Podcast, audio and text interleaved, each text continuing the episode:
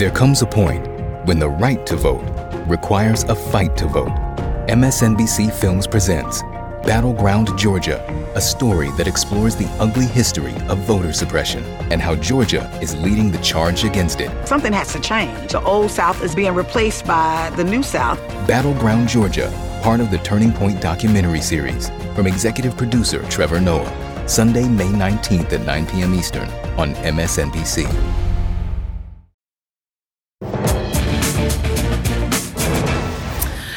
Good evening, everyone. We'll begin the ReidOut tonight with the jihad that House Minority Leader Kevin McCarthy and the GOP are waging against the Select Committee investigating January 6th. Little Kevin now claims that Congress doesn't even have the right to investigate the violent attempt to overthrow the government. And most laughably, he's comparing the insurrection to a bank robbery. Should members of Congress do investigations when someone robs a bank, or should law enforcement do it? But now what the what the Democrats are doing are trying to use an unconstitutional, unlawful ability to go after Americans who they think disagree with them philosophically. But beneath his bluster and lies, Kevin is clearly running scared, petrified that he might be more deeply implicated in the events of that day. Multiple outlets are now reporting that McCarthy's phone records are also subject to the preservation request that the committee issued on Monday to more than 30 social media and telecom companies. That means there's a decent chance that his data will be the target of a potential subpoena. And that explains McCarthy's panic when he's issued an unprecedented threat to those companies on Tuesday, effectively vowing to destroy them if they comply with investigators. McCarthy's not just demanding that those companies stonewall Congress, he's running a protection racket, not unlike the mafia. With the threat of retribution, he's extorting private sector companies for a guarantee of safety, which begs the question what exactly is he trying to hide?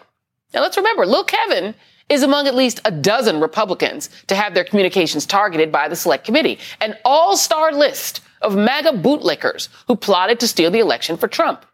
Many of those same Republicans are now threatening to sue the telecom companies if they comply with the committee, according to Forbes. Given their outcry, it appears that the investigation is on the right track. As GOP strategist Rick Wilson said this week, their guilt is rolling off of them in waves. They're drowning in an ocean of flop sweat. But those Republicans are not just running scared from the committee, they're also afraid of their own. Congressman Andy Biggs, who's also a target of the investigation, is now lobbying to expel the Republican, the two Republican members of the select committee from the GOP caucus. He's penned a letter to Kevin saying that Congresswoman Liz Cheney and Congressman Adam Kinzinger are two spies for the Democrats. We cannot trust these members to sit in our Republican conference meetings while we plan our defense. Of course, Biggs wouldn't be so paranoid if he had nothing to hide. With me now, Dean Obeidallah, host of the Dean Obeidallah Show on SiriusXM and an MSNBC columnist. Juanita Tolliver, Democratic strategist, and Rick Wilson, the co-founder of the Lincoln Project and the aforementioned person that I quoted about the flop sweat. Rick, you know, it's funny because Kevin, it's almost like Kevin McCarthy, if he hung a sign on himself saying, I committed crimes, please don't hurt me, it couldn't be more obvious, right? right? That he is terrified of this, of this investigation. It's like, it's like the mafioso who says, hey, listen, you know, I know my accountant may be testifying against me, but he's got a nice house and a nice family. It'd be a shame if something happened to them. You know, this it, it's so crude and so and so clownish and so you know Putinesque that that it, it, really gives away the game of where these people are headed. This isn't a, a, a conservative political party. They're a bunch no. of authoritarian kleptocrats. These guys these guys need shinier suits and slicked back hair. It's it's it really has reached the point of absurdity. And they should be striped like zoot suits, like with the big shoulders. Exactly. Like they need to go full on, like go full on. You know, Juanita. I mean, the thing is, I don't know how, why they think that a this is going to work on the companies. So subpoenas are just perfectly legal. There's nothing wrong with the subpoenas. They're going to have to comply. They're not Donald Trump. They don't have presidential whatever he thought he had immunity. No one's going to respect that. Do you think that this winds up making the committee more aggressive because it does make it look like they did something wrong?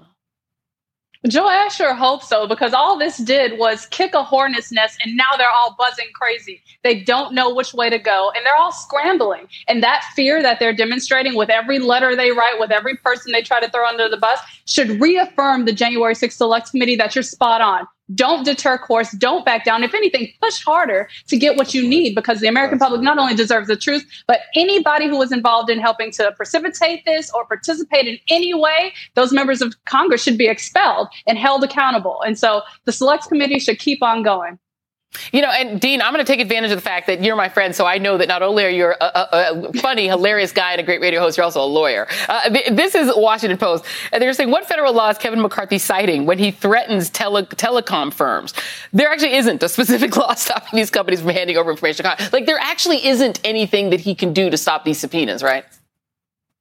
Joy, are you saying Republicans need laws? What are you kidding me? They make things up. They make it whatever they want. It's a fantasy to be a Republican now. It's like being Peter Pan. Whatever you wish can come true. Come on, hold my hand, Wendy. Let's fly. This is the reality. Look, at this. When they get the records, it's going to be like the, the, horror movie. We've traced the call. It's coming from inside the House. Literally, the House of Representatives. It's Kevin McCarthy and Jim Jordan talking to Donald Trump. This is 20 years ago, Joy, after 9 11, when Rick was a Republican. What did George Bush say? You're either with us or you're with the terrorists. 20 years later, where are they now? You're either with Trump's terrorists or you're out of the GOP. This is what we're actually watching now with Andy Biggs and others. It is stunning to see, and I hope people will. I implore everyone. January 6th was an act of domestic terrorism. That's what the DOJ and the FBI called it. Let's let's frame it, Democrats, like that. Republicans, Paul Gosar, Andy Biggs. Are you with the United States of America or are you with Trump's terrorists? Put their patriotism on the line day in and day out. No moral ambiguity. This was a terrorist attack. FBI's words, not mine. I, you know, I, I, feel like Rick in a, in a, lot of ways. You're you're like the guy who like got out of the Hale-Bopp group before they like bought the you know they bought the matching beds or like got out of the Jim Jones group before they moved to mm, Guyana, like before they set up shop in Guyana. Like you survived just by getting off the you getting out in time. I mean, let me read you what another guy who seems to have survived uh, the cult and, and, and, you know freed himself somehow from it all. Michael Gerson, uh, former Bush speechwriter. I mean, this is not a liberal writing. This is Michael Gerson. For years, Kevin McCarthy has been Donald Trump's factotum, a groveler and sniveler held in obvious contempt by the object of his loyalty. But now McCarthy is emerging as a demagogue in his own right. In his chosen response, he's fully adopted the MAGA conception of governing as gangsterism.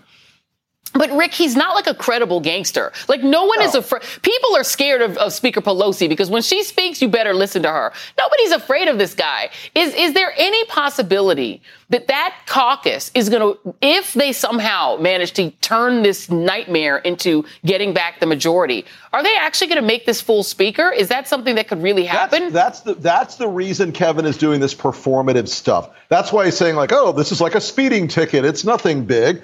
he's doing that because he knows that there are now a uh, there's now a large majority of the House who are. Um, uh, bat guano crazy. They are absolutely out of their damn minds. I'm told not to curse, and I, I listened today. Um, they're out of their damn minds. Listen, the church and, ladies and will come for you. You understand that the church ladies listen to this show, the, yeah, and they got their hats me, on, and they were waiting for you. Young man, but they they know they know very well in Kevin McCarthy's little tiny circle of, of allies that there's a greater chance that Matt Gaetz or Marjorie Taylor Greene could be elected speaker or Donald Trump than mm. than Kevin McCarthy. So he is going to act like a jackass. He's going to do all this performative stuff because look, he thinks of himself as better and and different than the rest of the people on the mutant parade that are on that, that on that list of other people getting subpoenas. Okay, he thinks of himself as much more elevated than those people and he's not. He's rolling around, you know, uh, lie down with dogs, get up with Lauren Taylor, Lauren, Lauren Boebert, and Marjorie Taylor Greene, and, and, Jim Jordan and Mo Brooks and the rest of the kooks. I, I, I, listen, Juanita. I, I do. You know, in all seriousness. It, so CREW is looking into this, you know, the, the Committee on, on, Responsibility and Ethics in Washington, they're looking into this, you know, because this is actually serious. You know, making threats against private companies, which is, again, not only is it not conser- a conservative move, it's actually a dangerous move. As much as we laugh at the idiocy mm-hmm. of these people, they're actually, they still have governmental power. And the idea that they're using that to try to threaten private companies to tell them you are to not comply with legal subpoenas is actually quite dangerous. And so I wonder, mm-hmm. you know, how seriously it should be taken. CREW's obviously taking, taking it seriously.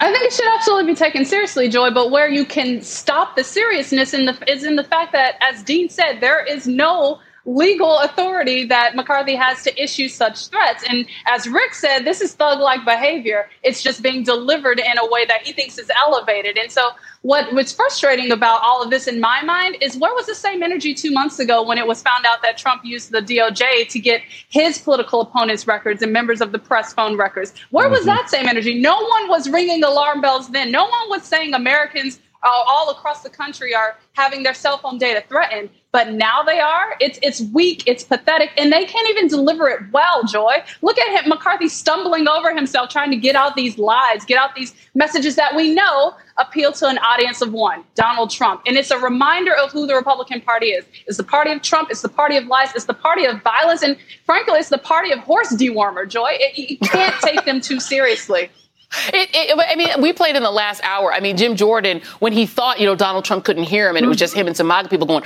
well, you know, I'm not going to be in town on September 18th. I don't think I get there till the 19th. And, you know, even Ron Johnson, like dropping the, like, sort of cuckoo bird mask when he thinks that Donald mm-hmm. Trump can't hear him and saying, I mean, Donald Trump really did lose. I mean, you know, I mean, they understand that this stuff is BS. They know it isn't true. But the fact that they're willing to play along anyway is actually quite dangerous because the hardcores that show up on September 18th, those are the people we actually have to worry about taking, trying to get a gun magazine through the airport or acting you know, absolutely wild and crazy and defecating in the, in, in the Capitol it actually turns out that even if you don't believe something, you can prompt dangerous people to do dangerous things, Dean. Absolutely, you can. And that's what Donald Trump did on January 6th. Joy, every time I talk to you, I plead with someone to wake me from this nightmare. We watched Donald Trump literally radicalize people for two months, lying about the election. He picked a date. He said, January 6th, be there. It'll be wild. He gave them a speech saying, We're going down there. We're going to stop the steal. We can't let this happen. He does it, and he's not charged. And we don't hear Democrats calling for him to be criminally prosecuted. And Democrats, I'm not saying chant lock him up. I'm saying Donald Trump is still radicalizing people. We had a guy two weeks ago drive with a pickup truck from North Carolina with bomb making material. Donald Trump, and I'm pleading with it, please repeat after me, America. Donald Trump is the Osama bin Laden of January 6th. I call him Donald bin Laden for a reason. Without Donald Trump, there is no January 6th. And Democrats who think it's political to call for him to be prosecuted, it's not. It is not partisan to call for prosecuting someone who incited a terrorist attack. It is patriotic. So be patriots, my fellow Democrats, and call for him in a nuanced way to be criminally prosecuted, or we're going to see more terrorism. DHS warned us last month. There's an increase in chatter by people on the right. We got the pickup truck guy, September 18th. They're coming back to the scene of the crime. And this is playing out in front of us, and no one's yeah. being charged. It's unbelievable. I mean, I mean, and like Bin Laden, he's also the son. He's also the itinerant son of a, of a builder. So it's uh, that inherited all his money. Um, you know, Rick Wilson. It, this is the thing that it, it, that I have to ask you as somebody who's been in the business sure. on the other side of, you know, the ad wars, and you guys are really good at this stuff. At what point is there a tipping point where enough independents throw up their hands and do what you did and say, I can't be a part of this anymore? I know personally a lot of Republicans that have already done it, besides you and others. Yeah, sure. At some point, does this jump the shark? this sort of fake gangsterism, the bounties on women in Texas, putting money on the heads of what are going to end up also being white suburban girls, right? Yeah, I mean, the, I mean at some point, the, does it jump the shark? Yeah, the Yeehaw Stasi they want to establish down in Texas to report women, um, you know, for, for, for, for seeking an abortion. It's, it's going to have an eventual blowback because you know what? Yeah. An awful lot of suburban women who are not hyper political, who are not who are not overtly political are going to say enough of this crap. And it's not just about choice and abortion. It's also about the the the, the pranks about COVID that, that DeSantis and Abbott and other Republican governors are doing that are putting the kids of these uh, suburban Republican women in danger and independent leaning women in danger. You are going to see a division between them. You will see people making a choice between you know the Trump hottie and and and America. You will see yeah. them making that choice. They they made that choice in 2020 by a narrow margin, by you know 40,000 votes nationally. But I think the Republicans may be setting themselves up for a backlash here that is beyond because look, their base has started to shrink. It has started to contract. As it contracts, it's like a dying star. It becomes hotter and crazier. Um, and I, there will be there will be gettable votes out there in the suburbs in particular among educated female voters, among independent leaning male voters, uh, that Democrats can pick up, and they don't have to convince these people to become super hardcore progressives. They just need to say, "Hey, I don't want to be with the crazy guys who are storming the Capitol. I don't want to be with the with the COVID truther or COVID deniers and the anti-vax truthers and all the crazies." You, yeah, you can mean, divide I, them that way politically. I think right that feels right to me, Juanita, because I mean, at a certain point, you just want your kids to survive, and if they're saying, "I want to let your kids get COVID, I want to let COVID into the elementary school, I don't care that the pediatric units are full of children who are sick and dying," like at a certain point, I feel like you know people people I know are starting to call Florida DeSantistan, right? Because and these are not radically liberal people; they're just sick of him because they feel like he's turned that state into sort of an, an outlaw nation full of just, you know, full of children in ICU. Do Democrats understand how to take advantage of this, and I don't mean in a crass way, but to wake voters up to the urgency of denying these people power. And I mean at the local level from school board on up. Well, I think, Joy, to that point about local impact, it's really about the negative harm that people feel in their everyday lives is going to change their voter ha- behavior. And we heard just Rick just walk through that. And we also saw it in 2018 when suburban women yes. also turned away from Trump and Republicans. So I think we can expect a degree of that. But for all the messaging in the world, Joy, none of that counteracts the voter suppression tactics we're seeing across the country that will ultimately give Republicans a leg up in elections at the local, at the state, and at the federal level. So, on top of that messaging and reminding people of the harm that Republicans are doing across the country, whether it's related to COVID, whether it's related to voting rights, whether it's related to uh, reproductive rights and abortion care, this ultimately comes down to voter turnout and who actually can access the ballot box vote? easily. Yes. Wouldn't it be nice, Dean, if we had a party that had the cojones to get rid of the filibuster and actually do something about it? I'll give you the last word on that. We're, we're like, there's two. You know what's remarkable? When you watch America, it doesn't seem like Democrats control the White House, the Senate, and the House of Representatives. It feels like Republicans control everything because yeah. Joe Manchin and Kyrsten Sinema refuse to get rid of the filibuster so that we can save our democracy, guys. Yeah. Put the democracy over the filibuster, please. Real, Will, before we go, okay, I want to do a quick show of hands. Raise your hand if you think Mitch McConnell would nuke the filibuster in four seconds if he had the opposite situation. Opposite situation. Okay, thank you. We're going to raise all. 100%. Okay, thank you. Hello, thousand percent. He would have done it already. He would have done it before we get to commercial break. Okay, hello. Thank you, Dean Obeidallah, Juanita Tolliver, Rick Wilson. The church ladies love you, man. Up next on the ReidOut, the Supreme Court's shadow docket, giving victories to the far right in the dead of night. Justice Kagan correctly calling the actions of her right wing colleagues on the court impossible to defend. Plus, Hospitals are having to deal with unvaccinated people getting sick from the quack remedies being suggested online and by their right wing heroes. And in tonight's absolute worst, I'm going to expose the fallacy of the Republicans' core message to voters. Don't miss that, because the ReidOut continues after this. Today and every day, Planned Parenthood is committed to ensuring that everyone has the information and resources they need to make their own decisions about their bodies including abortion care. Lawmakers who oppose abortion are attacking Planned Parenthood, which means affordable, high quality, basic health care for more than 2 million people is at stake.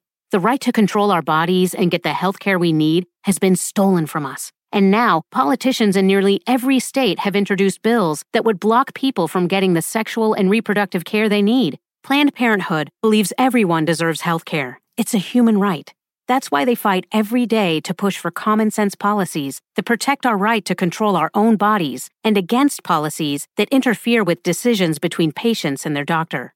Planned Parenthood needs your support now more than ever. With supporters like you, we can reclaim our rights and protect and expand access to abortion care. Visit plannedparenthood.org/future. That's plannedparenthood.org/future. Late tonight, abortion providers in Texas got a small reprieve after a brutal week in the courts, with the Travis County District Court granting a temporary restraining order stopping the right wing group Texas Right to Life from bringing lawsuits against Planned Parenthood and other Texas health clinics while litigation over the state's six week abortion law continues. This news comes as several states are planning to pass their own versions of that bill now that they know the Supreme Court will let them circumvent Roe v. Wade. The court's late night decision has highlighted the issue of the shadow docket, where the court makes emergency decisions. As the New York Times points out, the court spent less than three days dealing with the Texas case. There were no oral arguments before the justices. The majority opinion was unsigned and one paragraph long. In her dissent, Elena Kagan wrote that this court's shadow docket decision making every day becomes more unreasoned, inconsistent, and impossible to defend. Along with the Texas case, the Supreme Court overturned President Biden's eviction moratorium and required the administration to restart Trump's Remain in Mexico plan, which makes asylum seekers await their cases in Mexico. The frequency of shadow docket cases have increased over the past few years, and they've tended to favor conservative priorities. According to the Washington Post, the Trump administration had positive rulings in 28 out of the 41 emergency applications from their DOJ and were only outright denied four times. Those rulings include Trump's travel ban, the ban on trans people serving in the military, and the go ahead for the administration to execute people with lethal injections. The Senate Judiciary Committee announced today that they plan to hold a hearing on these shadow docket decisions. And with me now is Elie Mystal, Justice Correspondent for The Nation, and Melissa Murray, NYU law professor and an MSNBC legal analyst. And Elie, I want to start with you because I know you've, you, have you have written a lot about, both of you have talked a lot about the shadow docket stuff. This is what Steve Vladeck wrote in the Washington Post about this shadow docket that most people don't even really know much about. It says the ruling in the Texas case justified its non-intervention by flagging procedural questions. But the very same 5-4 majority in April had reached out to block California's in-home gathering restrictions on religious liberty grounds, despite a far more serious procedural roadblock the fact that the court lacked the power to issue the order in question. It feels in a lot of ways like the court is using the shadow docket the way that Republicans use these local government orders and these sort of laws to try to get through legislation like what they're calling the sue thy neighbor bill in Texas, what they can't get by asking the majority. You know what I mean? They're not getting it from the majority, so they just sneak it through in, in, in sort of sneaky ways. Is that a, a wrong way to look at it? Well they're also cowards right? Like let's not forget the like the the dripping flaming cowardice of not even being able to sign your name to the opinion ripping away 50 years of constitutional protection. The shadow docket is supposed to be for emergencies, right? So, like, aliens come to Earth, and Biden's like, oh no, we should stop them. And the court's like, oh, we have to decide really quickly. Shadow, do-. like, that's what it's supposed to be for. There was no emergency here. Roe v. Wade was a 50, 60 year old law. Planned Parenthood v. Casey was a 30, 40 year old law. There was no emergency reason for them to throw out. And for them to throw out that law because they don't know the law they're the Supreme Court. They're liter- we literally have them so they can make these decisions. And they were like, "Oh, this is too complicated, so we're going to throw away 50 years of law." That that is craven. That is cowardice. That is the court trying to do something while avoiding the New York Times headline: "Supreme Court overturns Roe v. Wade." That's what they were trying to get away with. That's what all these people who have been. Oh, oh, Texas abortion law severely weakens. Roe. That's what they wanted people to say, not the yeah. truth, which is that Roe v. Wade, as of right now, is dead letter law. If Texas and Iowa and Florida and Missouri and Arkansas and Indiana can just ignore women's right to choose. And, and, I feel like that is play is is what they got right, Melissa. They they and I, I, that's how I feel that they're trying to get away with implementing very unpopular right wing ideas that they believe in because of you know their own reading of Christian of the Christian faith and they want to do these things. But to do them through a normal case would be really bad headlines for the Roberts court. And so they're just doing it in a sneaky way. It feels almost like Bush v. Gore. And it's working with some people. Let me let me let you listen to Rich Lowry and you had some thoughts on him before. But he seems to have bought their plan and said see they didn't overturn Roe. Here he is people are acting as though Roe has been overturned. I would welcome that outcome, and it may eventually be in this Dobbs case, but it hasn't been overturned uh, yet at all. This is a procedural ruling that clearly was the correct one. There was no harm here yet. So that's a conservative activist pretending he's not seeing what happened because it's it's the better PR strategy. You had some thoughts on Twitter saying you wish you had been on it, Meet the Press to respond to that. Well, you here now, sister, respond. So I appreciate the opportunity to say forthrightly that that take is absolutely absurd and really has no business being broadcast on mainstream television. This was a procedural ruling. That is absolutely correct. But procedural rulings have substantive implications. As Elie said, this particular procedural ruling effectively got went away with two, three decades worth of Supreme Court precedent. Roe is effectively dead in Texas. Casey is effectively dead in Texas because of these rulings. And it is, as you say, working on the shadow docket, the court can do things that it would not be able to do on the merits docket where there's far more tension. The silver lining of this entire week, which has been absolutely insane in terms of legal developments, is that now at least the public has some inclination about what happens on the shadow docket. That although this is supposed to be something for emergency, expedited, time sensitive appeals, it's actually being used for more and more substantive, consequential litigation that gets decided without the benefit of full briefing and oral argument and without a lot of elaborate explanation, the kind of explanation that in a democracy the public deserves. Yeah. I mean, we, have seen a lot of responses to what's happened in Texas. Lyft and Uber saying they're going to cover their legal fees for drivers soon under the Texas abortion law. They're going to donate a million dollars to Planned Parenthood. Lyft is. I mean, you're seeing people have to find ways around the fact that they know that now they can be sued. That like builds in the idea that Lyft drivers and Uber drivers could soon be sued because they took a woman to a clinic to get to end a pregnancy. It's it's insane to think about it. But I I can remember. I'm old enough to remember Elie when Republicans used to accuse the Democrats and liberal leaning justices of legislating from the bench. And they were mad about things, I guess, like, like, you know, Brown v. Board or the, or the 1973 abortion ruling in the first place, things on race and things on equality. In this case, it feels like between gutting the Voting Rights Act, the way that John Roberts' court did, gutting Roe v. Wade, they they know that this is not what the majority of the public wants, but they're finding a way essentially to legislate. Yeah, I mean, look, you're absolutely right. I just want to quickly add Rich Lowry is trash and everything he said was wrong um, completely in any event. Um, yes, you're absolutely right. Um, they are legislating from the bench. There is no more big version of legislating from the bench than overturning the Voting Rights Act, which was passed by a voice vote in Congress, 93 to 6 in the Senate, and signed by George W. Doesn't care about black people Bush. All right. Like that's the Voting Rights Act and they gutted that from the bench. That is judicial activism. And you're right. The reason why they're doing that is because they're broadly unpopular. People do not like these laws. The American public does not support um, a ban on abortion rights. You know, it's like when you look at all the polls, they're basically people are in the middle, like, oh, abortion should be legal sometimes, but illegal other times. That's the law now.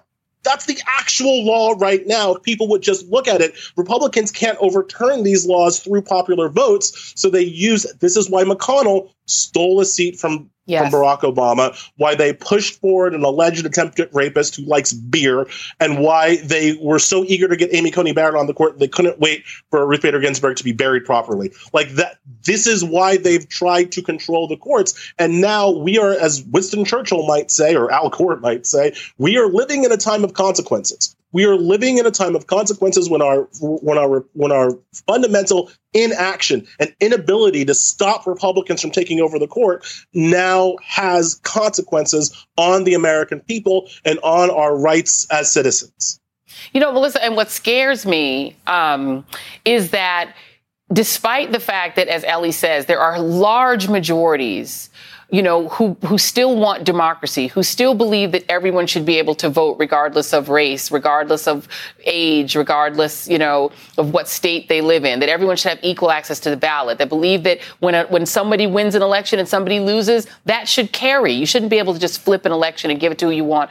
The, the, the things that the vast majority of people want, women to have liberty, personal bodily liberty, most people want that but that between Republicans who don't respect uh, the rules and the laws and who are willing to, to cheat and willing to do whatever it takes, and now the courts being on their side, and there now being a solid majority of them who want to enact hyper right wing basically even you know a certain type of evangelical rule over us which is talibanism right? This is our sect and you will live by our sect whether you want to be a part of it or not that scares me because if the court is willing to do that, where do we go from here if we don't expand the court? I can't think of what else we do other than expand the court.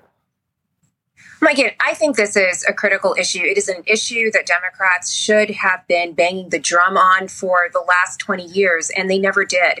Um, we saw the Democratic National Convention last summer. They talked all about the Violence Against Women Act. They talked about the Voting Rights Act and immigration. No one said anything that all of those legislative measures had absolutely been gutted in five to four decisions at the United States Supreme Court. We have to take the court seriously. Um, we're in a moment now. We have the Senate by just a sort of hair's breadth. And we need to be moving. We need to be putting judges on the bench in the same way that the Trump administration did. The Trump administration did absolutely zero on their domestic policy except put judges on That's the right. bench. And they did it at every level of the federal judiciary. And they're stacked now to essentially suborn our democracy to their very particular version of right wing evangelical Christian, what they call Christianity. And they're going to force the rest of us to live under those rules. That is no different than Talibanism. And we're just let, watching it happen like it ain't happening. It's happening, guys. Wake up, everybody. Uh, Democrats, wake up. Elie Mystal will be back later. Melissa Murray, thank you very much. It's great to have you on the show. Still ahead the dangers of COVID misinformation being spread by the right as ivermectin overdoses strain already overtaxed hospitals. We'll be right back.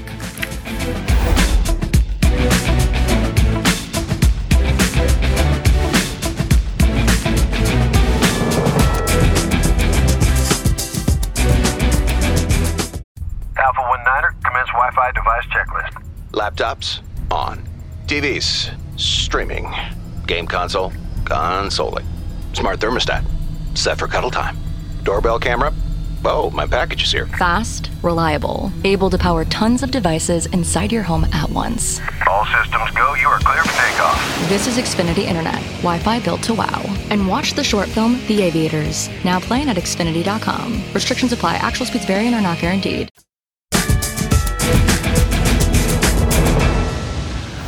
We are heading into Labor Day weekend and people are itching to get out and celebrate the final weekend of the summer. But if you're not vaccinated, CDC Director Rochelle Walensky is urging you to stay your behind home. That warning comes as a new variant known as Mu was designated by the World Health Organization as a variant of interest. Earlier this week, Dr. Anthony Fauci told reporters that it's not an immediate threat. Currently, the Delta variant continues to ravage the country, finding willing hosts among the unvaccinated. According to the New York Times, the number of daily reported deaths has more than quadrupled since the beginning of August. And just yesterday, Florida broke yet another record for the state's largest single day increase in deaths. Meanwhile, Georgia has the second highest number of hospitalizations in the country behind Kentucky. Ohio, a deeply conservative state with a low vaccination rate, is suffering from a critical shortage of beds and staff. Health providers in that state are preparing to follow crisis standards of care, which calls for giving scarce resources to the patients most likely to survive. So things are clearly bad, but they're being made even worse by people who have refused to take the vaccine and instead are swallowing horse paste. The emergency room in one rural Oklahoma town is being overwhelmed by people overdosing on ivermectin, the horse deworming medication. It's gotten so bad that gunshot victims, gunshot victims are having to wait to be treated. By the way, the pharmaceutical company that produces ivermectin Merck, had to tell people that there was no scientific basis or evidence for using ivermectin when it comes to COVID. Despite that, these folks would rather eat the horse deworming medication than just take the free shot. With me now is Dr. Lipi Roy, medical director of COVID isolation and quarantine sites for Housing Works in New York City, and NBC News senior reporter Ben Collins. And Dr. Lipi Roy, I, I got to tell you, it has to be frustrating. I'm not even a clinician, and it is so frustrating to me to hear people who are willing to take a, a, a horse medicine and drink that because they think they're evading big pharma, and it's made by big pharma, and it's not for COVID. How frustrating is it for you that people are now taking up hospital beds because they chose to drink in or consume ivermectin instead of getting the shot? Yeah. So happy Friday, Joy. Good to see you. Um, I want to make sure your viewers understand that inappropriate administration of medications um, can have a, a, constellation of harmful side effects. Uh, in the case of ivermectin, uh, which, by the way, to be very clear, is not FDA approved for the treatment of COVID 19. It is FDA approved to treat um, parasitic infections such as river blindness, malaria, but not COVID 19. There are active clinical trials being run right now, but ivermectin, especially when, when people are overdosing on it, can cause a lot of serious side effects, including seizures, coma, and death. Uh, people need to just really stick with the, the evidence based medications, treatment. And yes, the gold standard right now is prevention, which is the vaccine joy. That's the message that people need to know. And the reason we have you on here, Ben, in a, in a, in a segment, of, in a COVID segment where normally we would have two doctors, is because people are, are, listening more to social media, which you cover for us so brilliantly at NBC News, than they're listening to people like Dr. Lipi Roy. Where are they getting this idea that they should go out and go to the feed store and pick up something and drink it?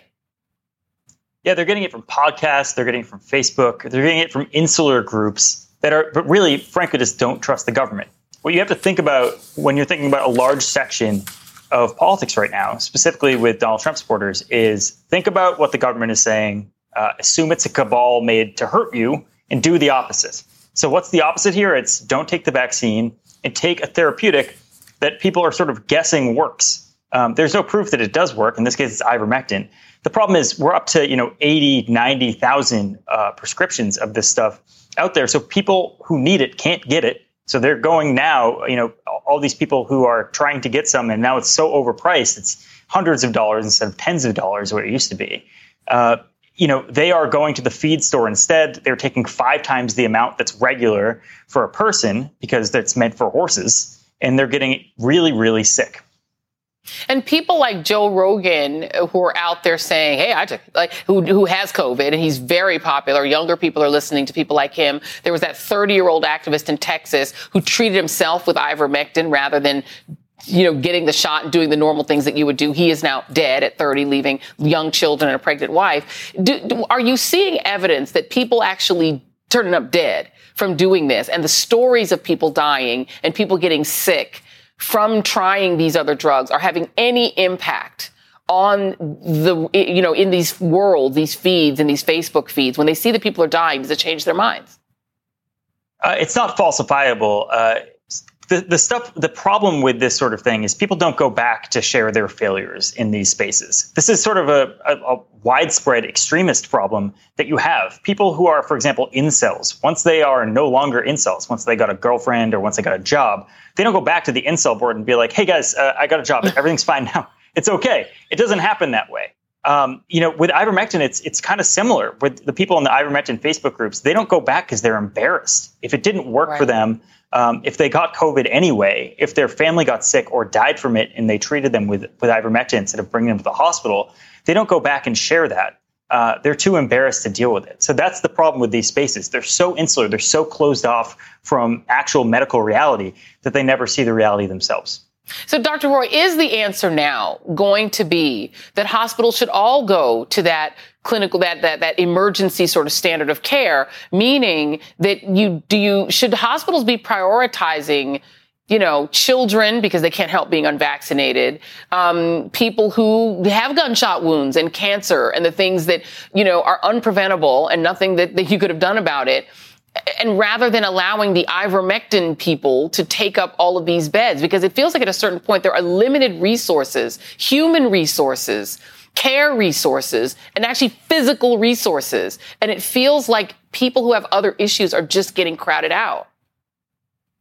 Yeah. I, so look, what happens in hospitals is that when a patient presents, they are triaged in the in the waiting room, and the people who are most clinically unstable, say low blood pressure, uh, low heart rate, they're uh, bleeding profusely, they're the ones that are going to be prioritized. So irrespective of cause, uh, those those yeah. that are most unstable, uh, the respiratory distress, regardless of the cause, they're yeah. the, they're the ones that are getting prioritized. But what's happening is the people that are getting pri- the sickest the most are the people that with COVID COVID 19 and who are yeah. unvaccinated.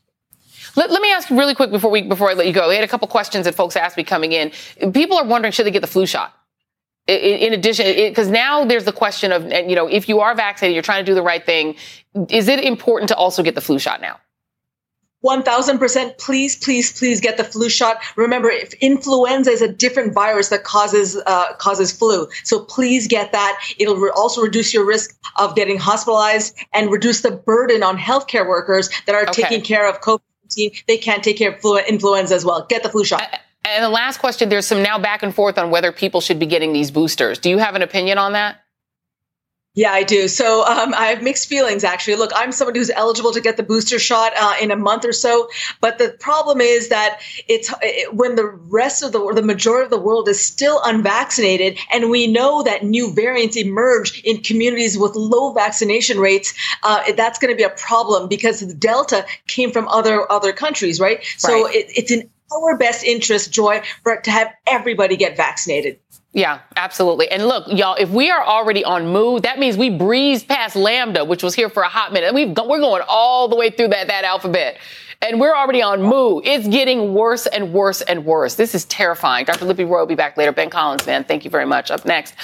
Calling yourself the pro life, pro family party while spreading COVID misinformation and restricting women's rights is just the absolute worst. Yes, I'm looking at you, GOP. We'll be right back.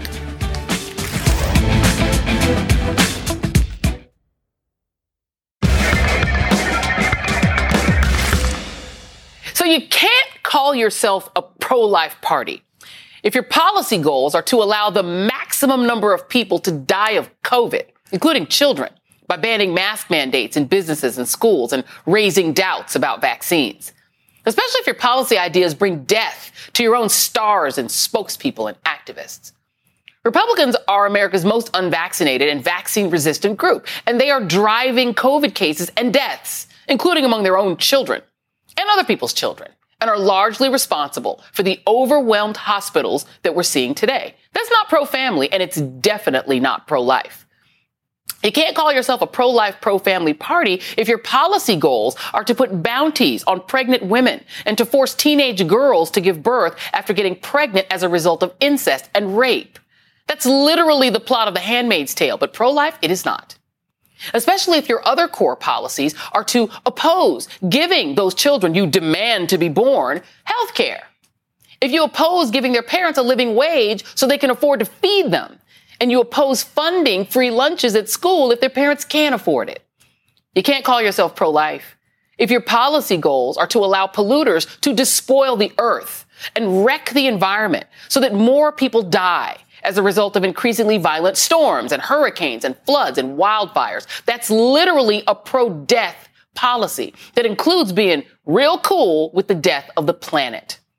And if your voters overwhelmingly vote to re-elect a president who was morally responsible through his own inaction and lies for the deaths of more than a half a million fellow Americans, and you're still plotting to put him back in office and spreading dangerous lies about the election that the FBI says are fueling domestic terrorism, even after members of your dear leader's cult stormed our Capitol, bringing treason flags and nooses and hunting lawmakers, including the five foot tall woman speaker, while chanting, Hang Mike Pence. You are not pro life. If you continue to demand that more American troops keep dying in forever wars so military contractors can keep raking in the dough, that is not pro life. The Republican Party is a lot of things anti democracy, anti voting, anti history, anti facts, and deeply opposed to anti racism. What they are not is pro life. Just ask Governor Tate Reeves of Mississippi, who told supporters at a fundraiser that Southerners' belief in eternal life makes them less scared of COVID. Okay. That is a demonstratively pro death statement. And the Republican Party has now revealed itself to be loudly and proudly the pro death party. And for that, they are tonight's absolute worst. Who won the week is straight ahead. Stay with us.